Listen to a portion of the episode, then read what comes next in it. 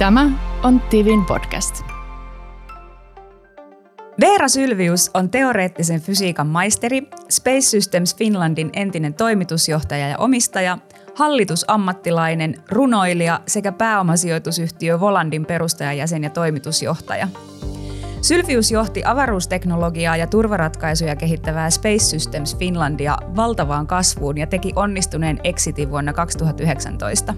Nyt pääomasijoitusyhtiö Volandin kautta hän on mukana yritysten hallituksissa ja auttaa muita kasvamaan. Tämä on Tivin Viteistä bisnestä podcast.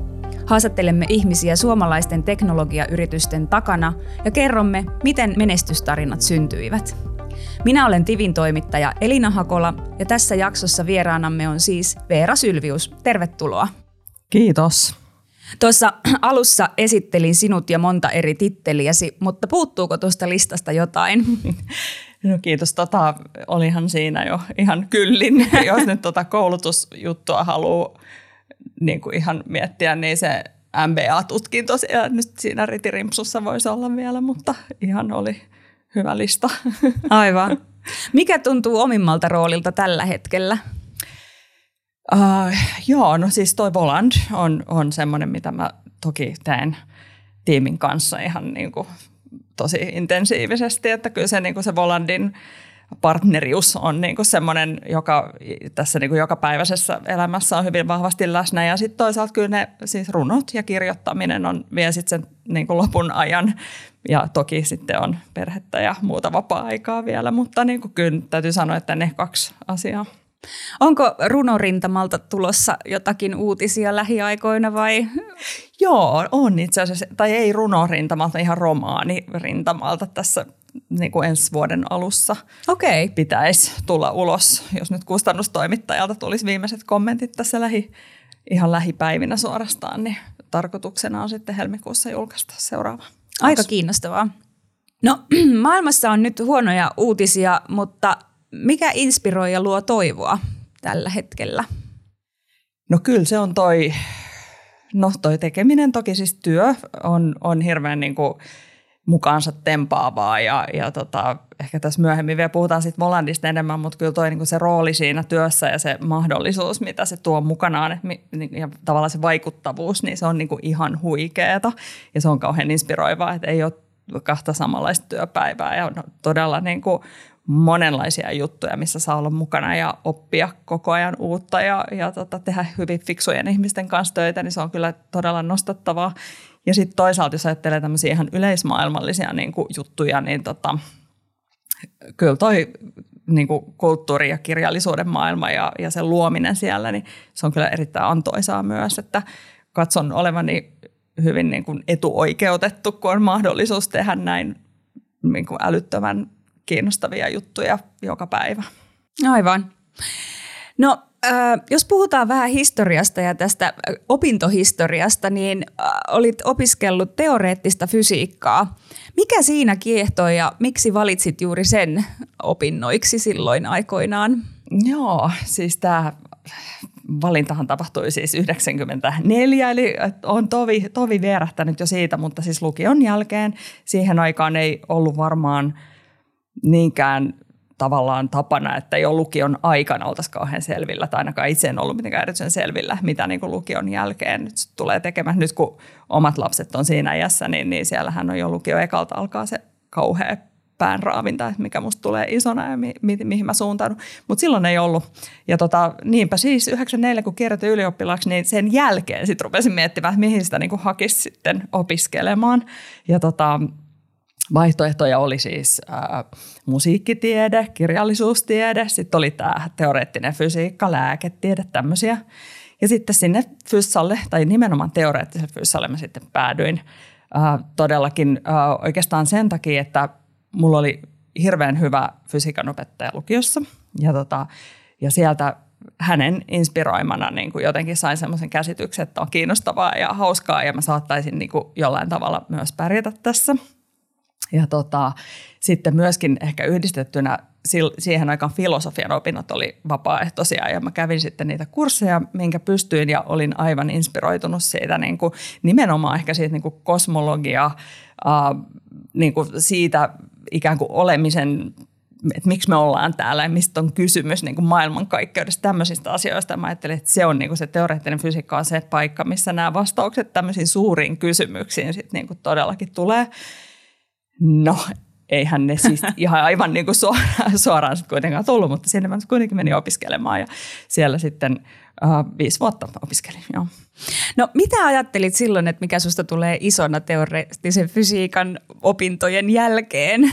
No siis vähän sama homma, että en mä varmaan hirveästi sitä suunnitellut, että mä ajattelin, että mä nyt teen tämän tutkinnon ja katsotaan sitten, mutta kyllähän se siinä sitten opintojen loppuvaiheessa rupesi hahmottumaan, että en mä ainakaan tutkijaksi jää, että se oli niin kuin semmoinen aika selkeä homma, että kyllä mä niin kuin, että, koska siis ainakin siihen aikaan yliopistolla oli aika vahva semmoinen niin kuin jotenkin ohjaus siinä, että jos pärjäät opinnoissa, niin jäät sinne töihin – niin ei mä, mä en sitä koskaan halunnut ja hakeuduin sitten jo just opiskeluaikana kesätöihin muualle ja rupesin niin kuin miettimään, missä mä opiskelin sitten jo loppuvaisopintoja, oli valinnut sen avaruusfysiikan, niin mietin, missä, missä tätä voi niin kuin tehdä edes, missä firmassa tehdään jotain avaruusjuttuja ja sitten löytyikin tämä Space Systems Finland. Aivan.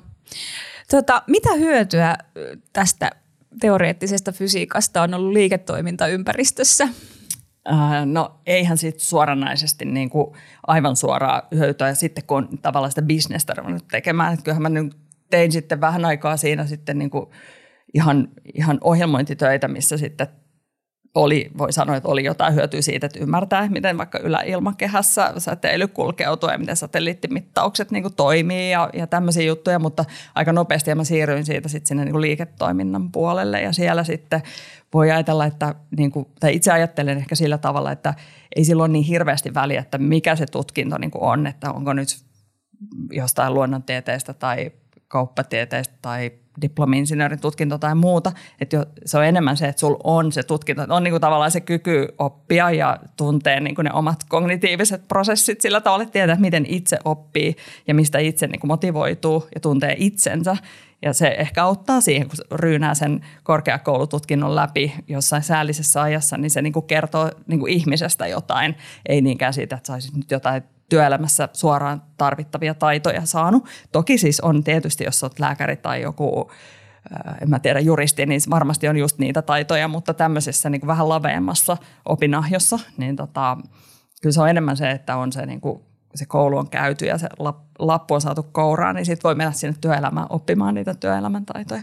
Mutta ehkä täytyy sanoa vielä se MBA-tutkinto, jonka siis tein sit vuonna 2008, niin kuin aloitin, niin, niin tota, siitä kyllä nyt sitten oli ihan hyötyäkin, koska en mä ollut lukenut mitään niin kuin bisnestä sinänsä. Että sehän on semmoinen niin kauppakorkeakouluoppimäärä tiivistettynä niin kuin pariin vuoteen tälle työn ohessa tehtäväksi, niin kyllä se mulle oli ihan hyödyllinen. Ja sitten mä kävin sitten vielä tuossa, äh, milloinhan se nyt oli sitten, 2000-luvun alussa, kun olin äitiyslomalla, niin, niin opiskelemassa noi pedagogiset opinnot yliopistolle ja siitä nyt sitten mun mielestä oli kyllä hyötyä siinä niin kuin johtamisessa sitten taas. Että mä sanoisin, että se, se oli ihanaa semmoista niin kuin sielun ruokaa, kun sai lukea niitä humanistisia käyttäytymistieteitä, kun oli lukenut vaan matikkaa ja fysiikkaa käytännössä, mitkä on niin kuin laskemista eikä mitään lukemista, niin, niin tota se, se, ne pedagogiset oli kyllä niin kuin työelämän kannalta mun mielestä ihan suoraan niin kuin tosi hyödylliset. Sulla on ihana tällainen poikkitieteellinen tausta, mikä on varmasti tosi hyödyllistä sitten arjessa. Mutta hei, päädyit sinne Space Systems Finlandiin ensin tekemään gradua, sitten kävit pari vuotta Ericssonilla töissä ja sitten palasit takaisin Space Systems Finlandiin. Ja siellä teit sitten kaikkea myynnistä ja koodaamisesta toimitusjohtajahommiin ja olit sitten myös Space Systems Finlandin omistaja. Kerrataan hieman tätä osaa työhistoriastasi, eli kerrotko nyt ihan ensimmäiseksi, että mitä tämä Space Systems Finland teki? Joo, no silloin mä menin sinne oikeastaan just jo kesätöihin 90-luvun lopulla.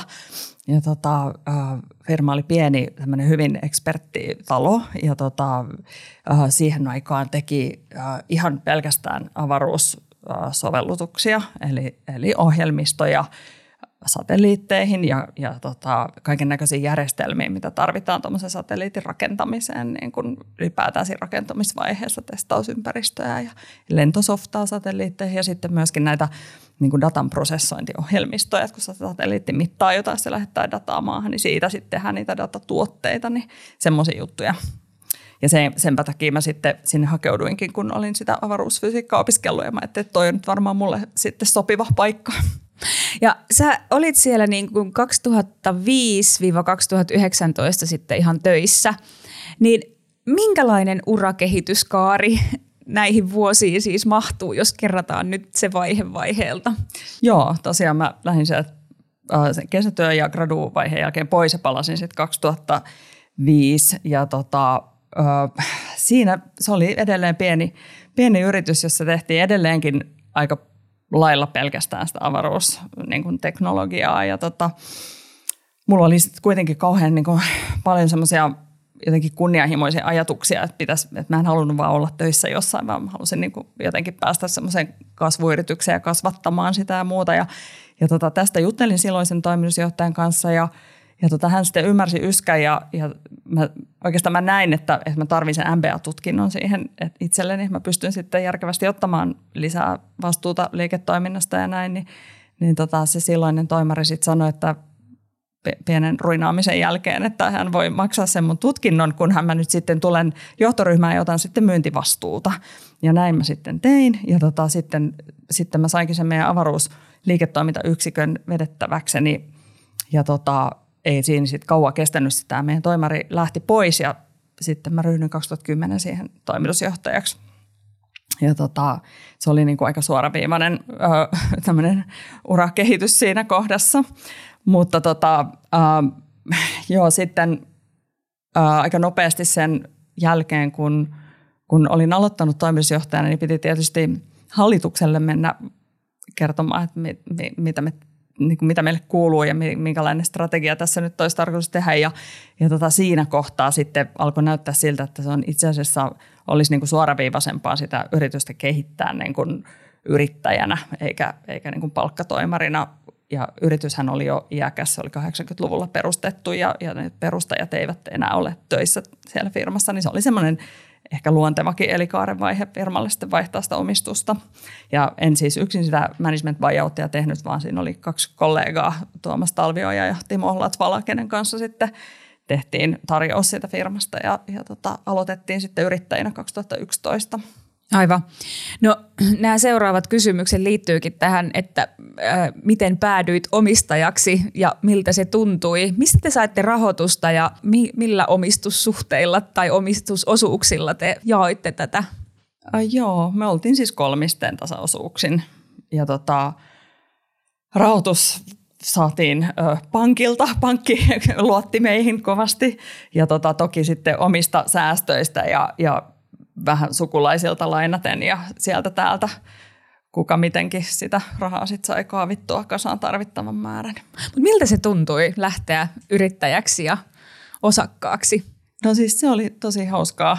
Uh, mulla ei ole mitään niin kuin, taustaa, tai sille, jos ajattelee mitä niin kuin vanhemmat tekee tai perhetaustaa tai muuten, niin tämmöisestä yritysmaailmasta, että vanhemmat on lääkäreitä ja, ja tota, puolisukulääkäreitä muutenkin, että ei siellä ole niin kuin tämmöistä, että mulla ei ollut semmoista roolimallia siihen, mutta, mutta tota, olihan se ihan huikean hienoa, kun pystyi niin kuin itse tai kolmisteen mietittiin, minkälainen strategia, mitä me lähdetään tekemään, mitä me oikein haetaan tässä. Meillä oli hyvä pläni ja, ja tota, sitten kun firma oli täynnä fiksuja tyyppejä, niin, niin sehän oli ihan, ihan mukava Aivan. Eli oliko ne nämä vanhat omistajat, jotka myi osuutensa teille vai keneltä te ne Kaik- ostitte? Kaikki myi, joo. Niin just, joo. joo aivan. No mutta yritys sitten kasvoi nopeasti. Vuonna 2010 liikevaihto oli 2,2 miljoonaa euroa, mutta silloin vuonna 2019, kun teitte exitin, niin se oli noin 8 miljoonaa euroa. Niin mikä oli avain kasvuun ja tähän menestys, menestystarinaan? No, tota, se hyvä kysymys. Eihän sitä aina ihan tarkkaan voi tietää, että se olisi joku yksi asia, vaan varmaan niin kuin monta asiaa. Mutta tota, uh, ehkä, se, ehkä se keskeisin niin kuin juttu, mitä me tehtiin, oli se, että me ikään kuin jalkauduttiin sieltä avaruudesta. Et lopussa meillä oli vähän semmoinen plänikki, että, että siinä vaiheessa, kun se firman liikevaihto on niin kuin, niin kuin maksimissaan puolet sitä avaruusteollisuutta ja puolet tulee niin kuin ns. normaalista maanpäällisestä teollisuudesta, niin sitten siitä me voidaan myydä se firma. Ja niin me sitten tehtiin. Siinä meni vähän kauemmin kuin oli ajateltu, että meillä oli tämmöinen viiden vuoden suunnitelma alun perin, mutta siinä meni sitten se kahdeksan vuotta tai jotain.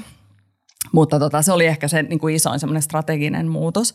Ja, tota, ja siinä sitten kyllä nyt jälkikäteen niin kuin tavallaan on kirkastunut jotenkin se, että, se, että miten hienosti me siinä itse asiassa onnistuttiin, että, että me saatiin kauhean hyviä asiakkuuksia. Että meillä oli suomalaisia isoja pörssifirmoja tuolta teknologiateollisuudesta ja, ja lääketeollisuudesta meidän asiakkaina ja, ja me tehtiin kauheasti myyntiä. Että ehkä semmoinen, niin kuin, jos ajattelee semmoista mindsetin niin kuin muutosta siinä firmassa, niin, niin tota, koulutettiin ja Latvalan Timolle tästä iso sulka hattuun, hän oli meidän myyntijohtaja ja jotenkin niin kuin koulutettiin se koko organisaatio olemaan niin kuin myyntimyönteinen, mitä tämmöiset perinteiset tohtorisihmiset, jotka mielellään tekee hirveän hienoa koodia, niin ei nyt välttämättä niin kuin heti ajattele, että, että olisi semmoisen niin myyntiorientoitunut organisaatio, mutta sitä semmoista niin kuin jotenkin kasvatustyötä siellä tehtiin ja sitten ihan kauheasti myytiin, että itsekin olin myyntitiimissä ja soittelin asiakkaille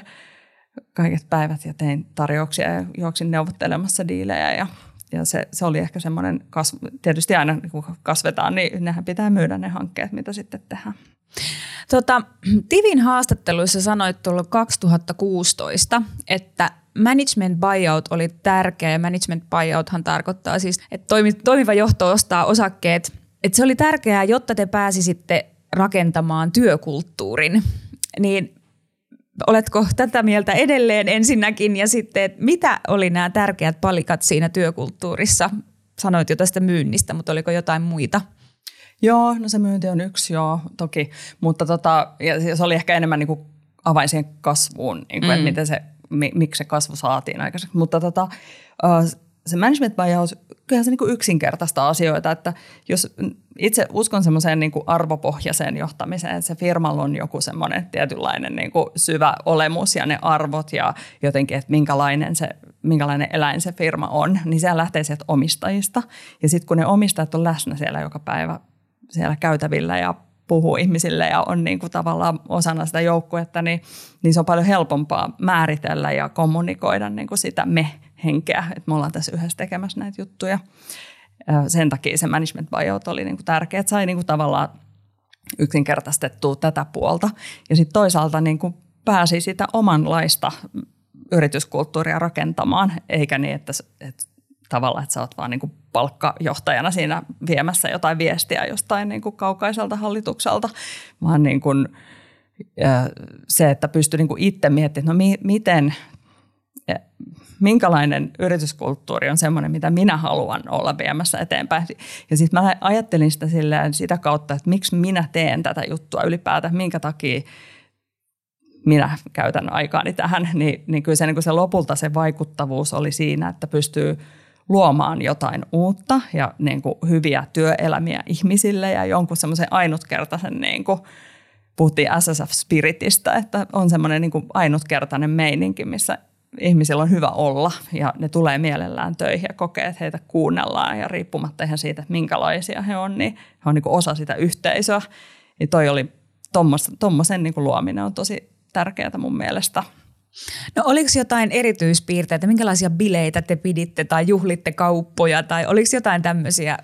Joo, kyllä se on tai oli sillä mielestäni erityislaatuinen se porukka siinä mielessä, että niin kuin sanoin tuossa aikaisemmin, kun oli tavallaan se avaruustausta, niin tota, oli paljon ihmisiä, joilla on tohtoritutkinto ensinnäkin ja sitten ihmiset oli just matemaatikoita ja fyysikoita ja no, paljon diplomi-insinööreitä ja, ja tekniikan tohtoreita. Että hyvin koulutettua, erittäin älykästä, fiksua porukkaa. Että se on varmaan semmoinen niin leimallinen ö, piirre. Ja tota, sitten toinen leimallinen piirre oli se, että meillä oli hyvin paljon niin ulkomaalaisia. Että sinne nyt oli, oli ajautunut ja sitten ihan rekrytoitiinkin tietoisesti ulkomailta ihmisiä – ja tota, eli semmoinen diversiteetti oli hyvin vahvasti läsnä. Ja tota, myöskin sitten ehkä semmoista haluttiin tuoda, että, että kaikenlaiset ihmiset saa, niin, tai on niin kuin tervetulleita, että ei tarvi olla semmoinen niin perusekstrovertti menestyjä, vaan niin kuin voi olla vaikka introvertimpikin ja, ja näin poispäin, että, että saa niin kuin olla semmoinen kuin on, ja koitettiin järjestää työolot semmoisiksi, että, että tota, kaikki viihtyy.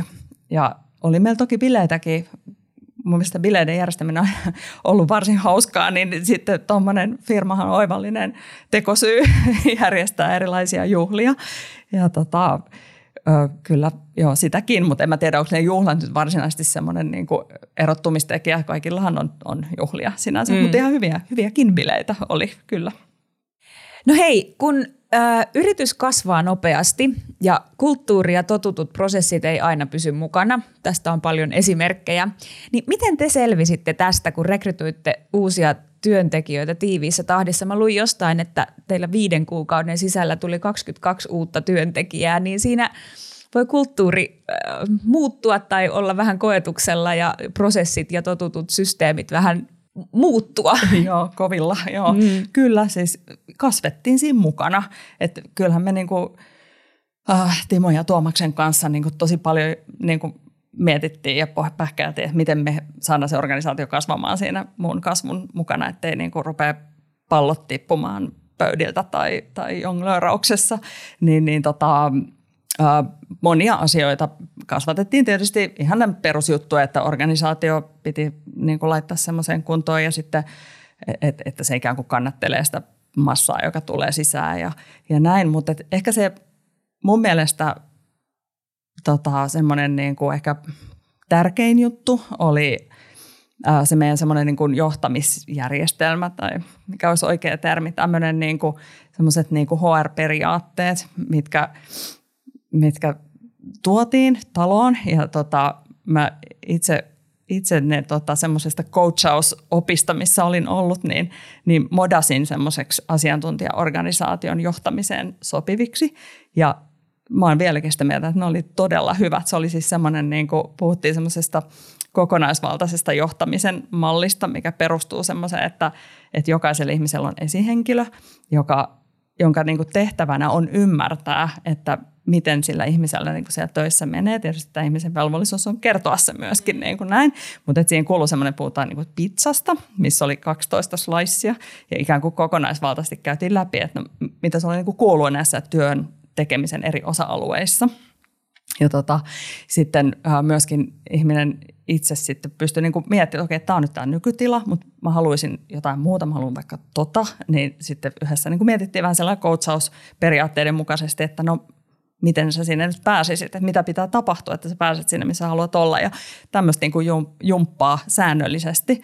Ja sitten idea on se, että loppujen lopuksi, kun ihminen itse ikään kuin miettii, että no mihin mä haluan, mitä mä teen, mä pääsen sinne, kenen mä tarvitsen siihen apua, niin se vastuu on silloin sillä ihmisellä itsellään ja sitten taas vastuu ja se vaikuttavuus siihen omaan työelämään, sehän tuo työhyvinvointia, että sulla on niin kuin naru tosi omissa käsissä ja sä saat tukea siihen, mitä sä haluat.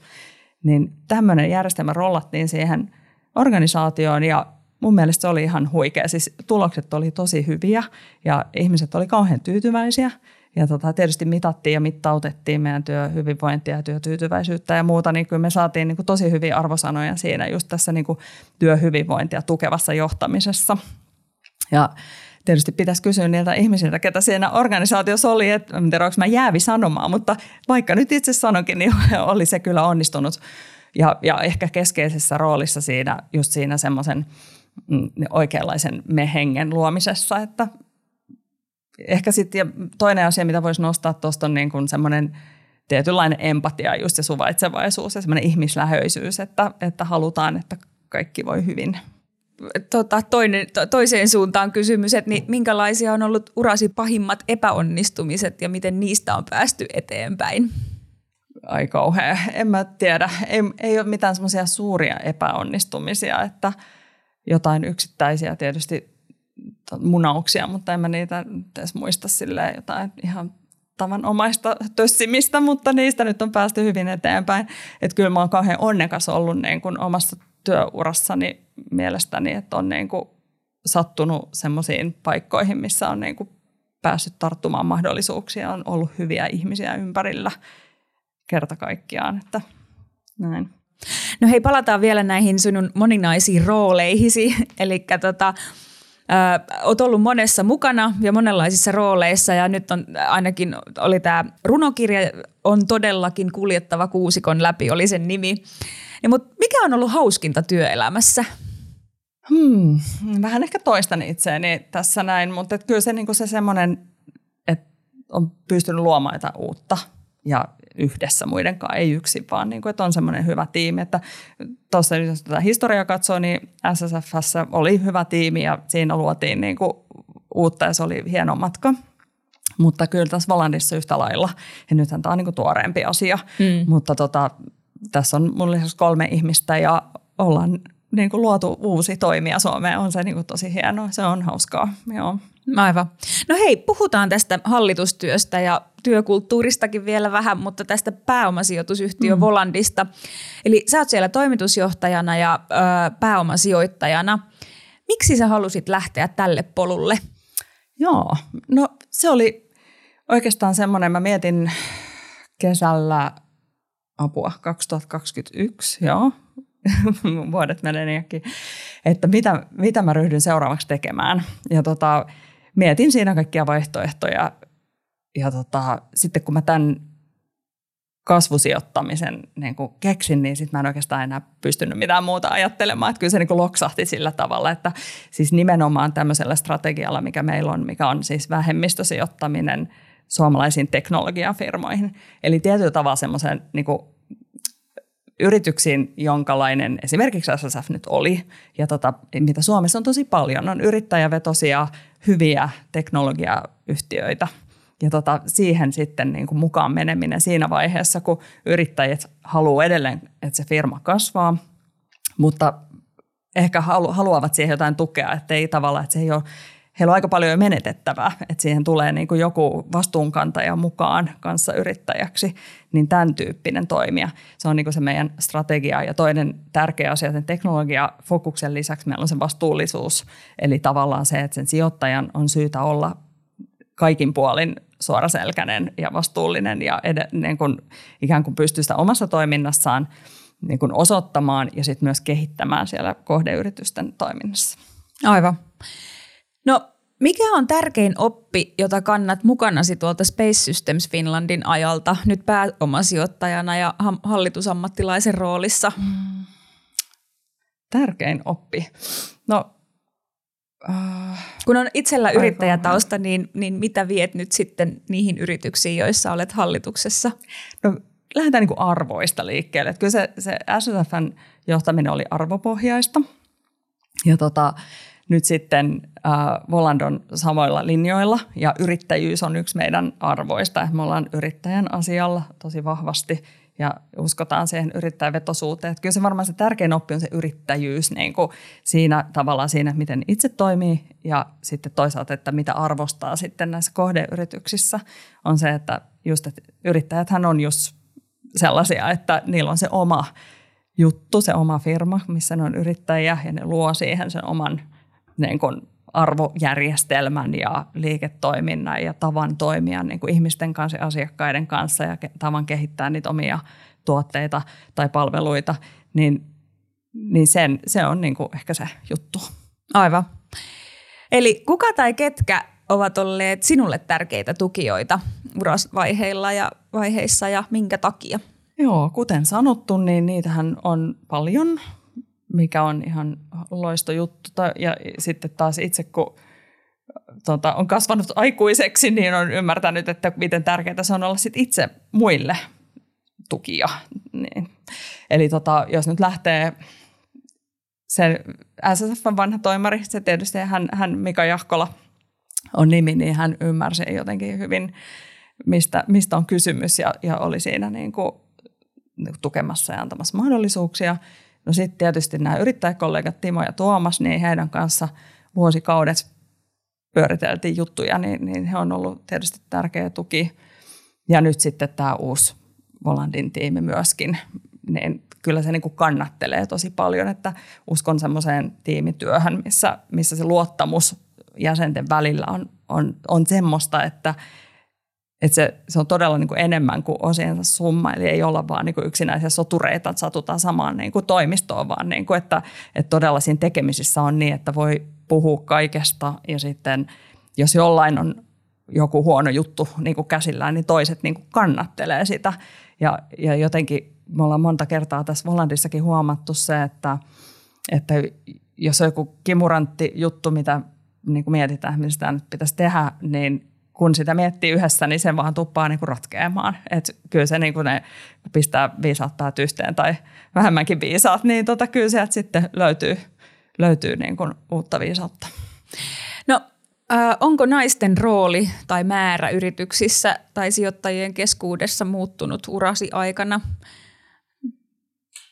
Toki Joo. pääomasijoittajana olet nyt ollut vasta muutaman vuoden, niin. mutta, mutta varmaan jonkunlainen overview Hanchi. tai tämmöinen. No kyllä se varmaan on parempi kuin ehkä ennen ainakin nyt mun mielestä statistiikat niin kuin pääomasijoitusalalla osoittaa, että, että joka vuosi on aina vähän enemmän niin kuin naisia joka tasolla, mutta onhan se nyt onhan se nyt aika, aika karua, jos ajattelee vaikka eurooppalai, eurooppalaisittain, niin kyllä se on niin, että, että mie, miehistä koostuvat rahastotiimit antaa rahoitusta miehistä koostuville niin kuin yrittäjätiimeille ja sitten naiset on siellä niin kuin aika lailla poikkeuksia. On se aika karua, siis joo. Ei, ei ole vielä kauhean hyviä asiat. Nytkin kun katsoo tätä meidän hankevirtaa, niin kyllä naisyrittäjät, siellä on poikkeuksia – valitettavasti. No aivan. No miten pääomasijoittajien kriteerit yrityksille on muuttunut? Ja mä tarkoitan tällä tämmöistä keskustelua, mikä on ollut vuosien varrella on vähän erilaisia juttuja, että, että välillä sanotaan, että pitää olla niin kuin diversiteettiä ja nyt puhutaan, tai kuulin hiljattain, että, että jos ei ole tekoälystrategiaa, niin ei tipu rahaa, mutta onko jotain tämmöisiä, tämmöisiä tota, kriteerejä, yrityksille. Niin. Joo, no sehän riippuu ihan siitä rahastosta, että mikä se kunkin rahaston strategia niin kuin on. Ja heidän, he sitten muodostaa omat kriteeristönsä. Sen takia ei ole mitään yleispätevää, että joku firma niin kuin sopisi kaikille tai joku sijoittaja sopisi kaikille firmoille, vaan se pitää niin kuin löytää se oma juttu, oma niin kuin oikea vastaus.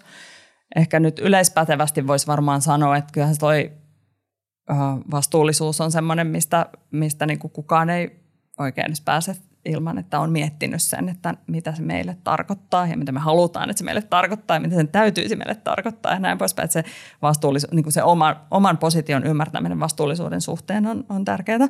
Ehkä tuohon tekoälyyn voi sanoa saman, että niiltä osin, kun se vaikuttaa siihen omaan liiketoimintaan, niin kuin nyt tai että olisi nähtävissä, että tulevaisuudessa, niin se pitää olla niin kuin tietoinen siitä ja, ja jollain tavalla tietoisesti ottaa kantaa siihen niin kuin sillä omalla toiminnalla.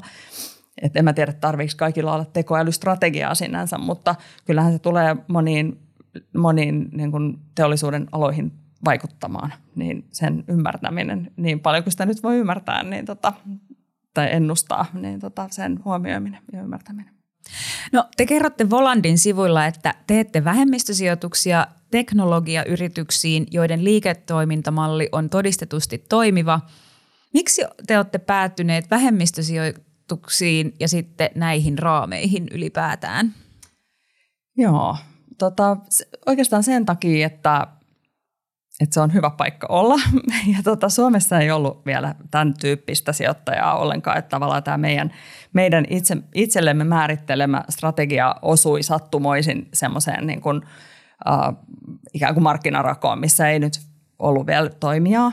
Mutta meille se on hyvin luonteva just sen takia, kun meidän niin kuin nelikko tai yrittäjänelikko tässä, niin olemme kaikki sieltä teknologia-alalta tulleet. Eli me haluttiin, että me ollaan niin kuin sillä, sillä pelikentällä, missä me tiedetään, miten siellä pelataan, eli tunnetaan se ala. Ja tota, toi vähemmistö, eli kasvusijoittaminen, niin se taas tulee sitten kanssa yrittäjyyden niin kuin imperatiivista, että me ei haluta mennä minkään muun strategian mukaan, vaan me halutaan mennä yrittäjien kanssa tekemään sitä hienoa tarinaa sen, siitä yrityksestä. Eli tota, se on hyvin luonteva niin kuin paikka, koska kun yrittäjillä pysyy sit se enemmistöomistus, niin se yrittäjyyskin säilyy. Ja me mennään siihen tukemaan ja auttamaan ja vähän ehkä poistamaan sitä yrittäjän riskiä, että hän aivan yksin joutuisi niin kuin, niiden kaikkien haasteiden kanssa niin kuin pärjäilemään. Aivan. No minkälaista tukea yrittäjät kaipaa sijoittajilta?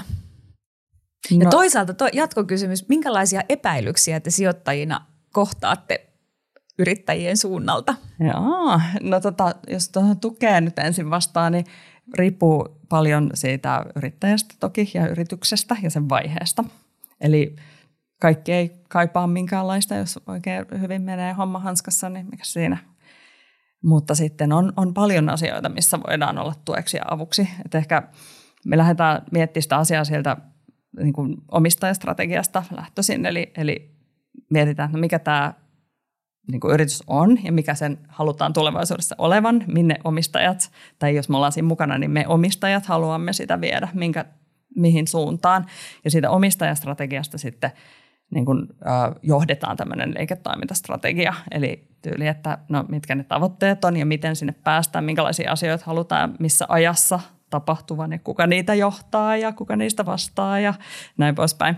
Ja strategian rinnalla tehdään sitten tämä vastuullisuustyö, eli se, että mietitään, että, että millä tavalla se vastuullisuus näkyy siinä omassa liiketoiminnassa, millä tavalla se pitäisi näkyä ja mistä saa liiketoiminta hyötyjä ja sitten tehdään niitä vastuullisuuskehitysohjelmia myöskin, eli tämän tyyppisiä niin kuin asioita.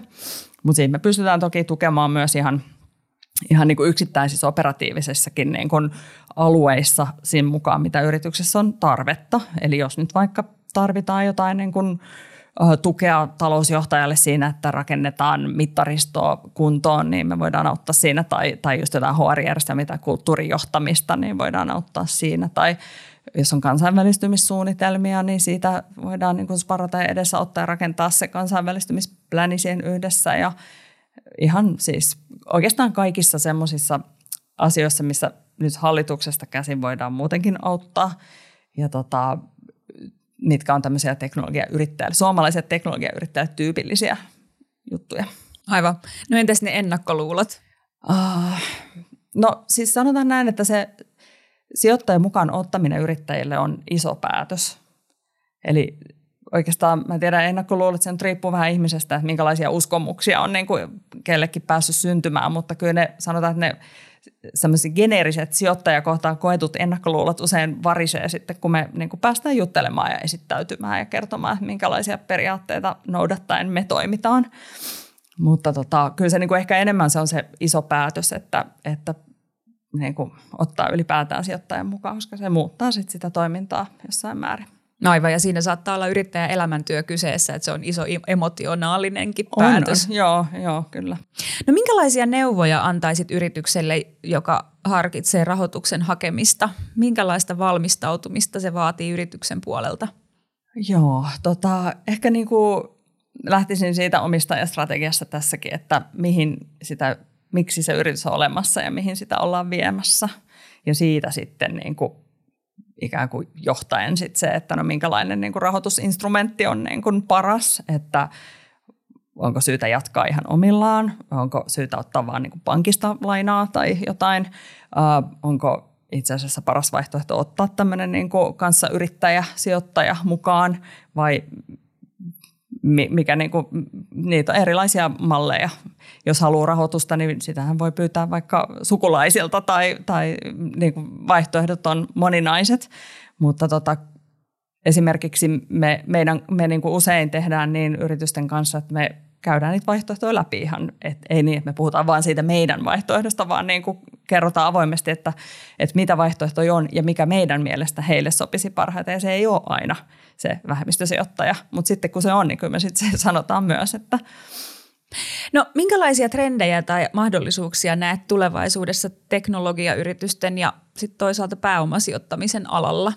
Um, joo, vaikea sanoa. Tota, No joo, mehän toimitaan siis Suomessa, eli, eli sijoitetaan suomalaisiin yrityksiin, niin toivoisin ainakin näkeväni ja, ja uskonkin näkeväni semmoisen trendin, että yrittäjyys pysyy sinänsä niin kuin muodikkaana ilmiönä, että nuoret ihmiset haluavat perustaa yrityksiä ja kasvattaa niitä ja, ja, tota, ja se tarkoittaa sit sitä, että sijoittajillekin löytyy sijoitettavaa ja, ja tota, näin, ja sit se on ehkä se yrittäjyyden ikään kuin muodikkuus on niin kuin yksi juttu. Sitten toki mä toivon ja, ja, ja uskon, että se vastuullisuus myös on ja pysyy, että se ei ole sit, sit ei tule tavallaan semmoinen niin viherpesujuttu, mikä niin kuin vaan leimataan päälle ja sitten oikeasti ei olla vastuullisia, vaan se niin kuin normalisoituu sillä tavalla, että se niin kuin kaikki säätely, mikä on vastuullisuuden mukana tuonut, niin, tullut, niin tota, ää, muuttuu oikeasti toiminnaksi ja niin kuin muuttaa toimintamalleja isosti. Se on yksi.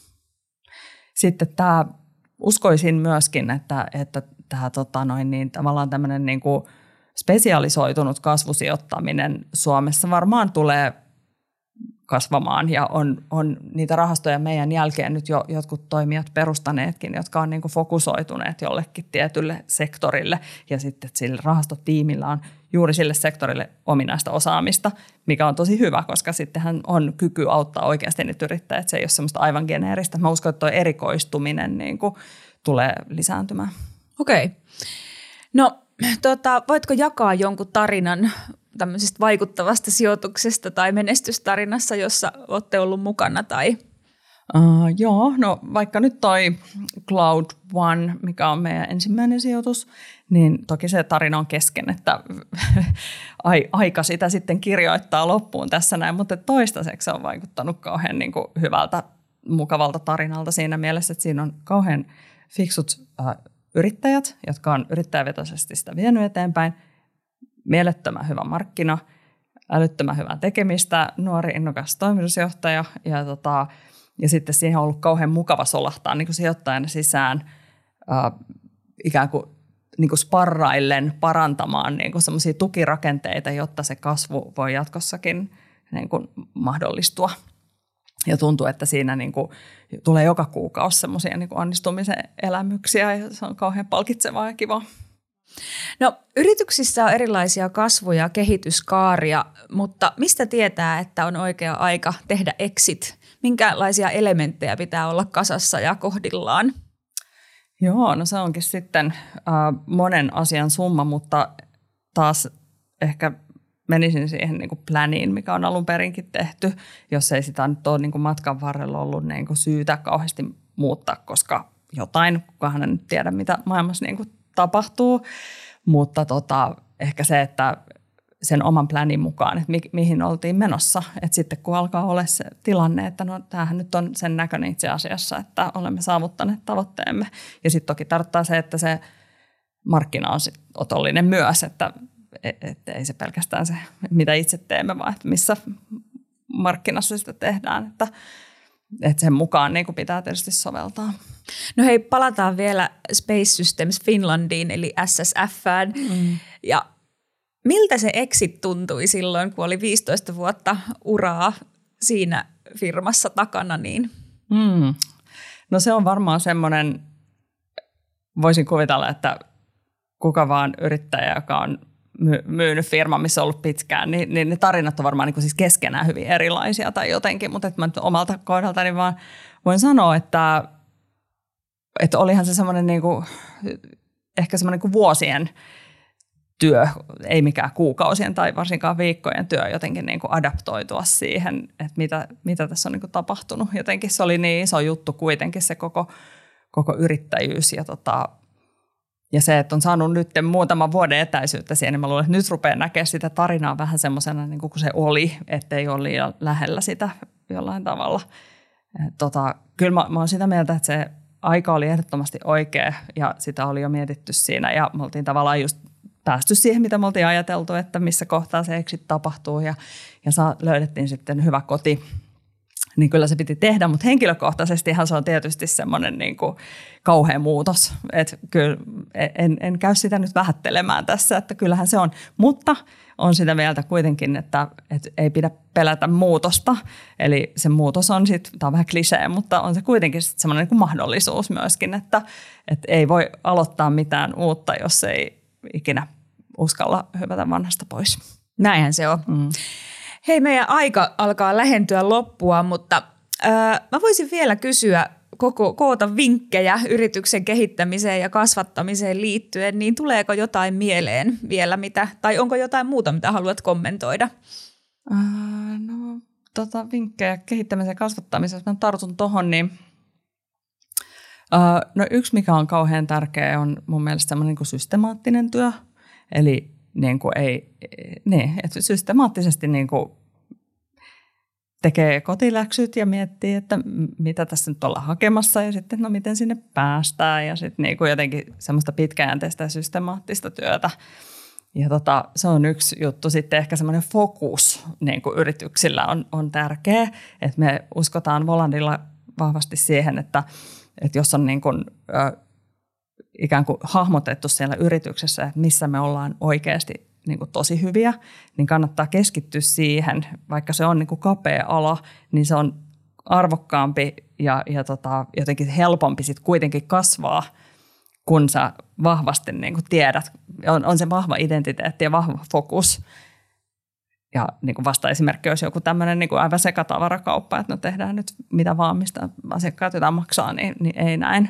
Että semmoinen niin kuin systemaattinen työ, fokus ja sitten ne ihmiset. Että kuitenkin, nyt palataan ehkä vähän tätä maailma, maailmoja syleileviin teemoihin, mutta, mutta niin kuin loppujen lopuksi kyllä pitäisi niin kuin semmoista itse tutkiskelua niin kuin tehdä joka tasolla, että miksi me olemme tekemässä tätä, miksi tämä on tärkeää.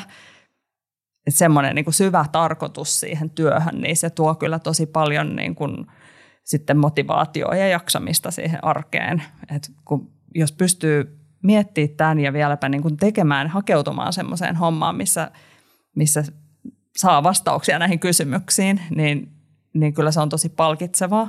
Itse ajattelen, että meillä on vain yksi elämä, niin se pitää käyttää harkiten ja, ja tota, tehdä hyvien ihmisten kanssa hyviä juttuja, niin sillä tavalla syntyy hyviä työelämiä. Niin just. Hei kiitos, tosi hyviä vinkkejä. Me olemme saaneet kuulla Veera Sylviuksen ajatuksia yrityksen kasvattamisesta ja hallitustyöskentelystä. Kiitos Veera, että tulit vieraaksemme. Kiitoksia. Olet kuunnellut Tivin Piteistä bisnestä podcastia. Kertaamme suomalaisten IT-yritysten kasvutarinoita ja kerromme, miten menestystarinat syntyivät. Anna palautetta tai vinkkaa hyvää tarinaa. Kiitos seurastasi.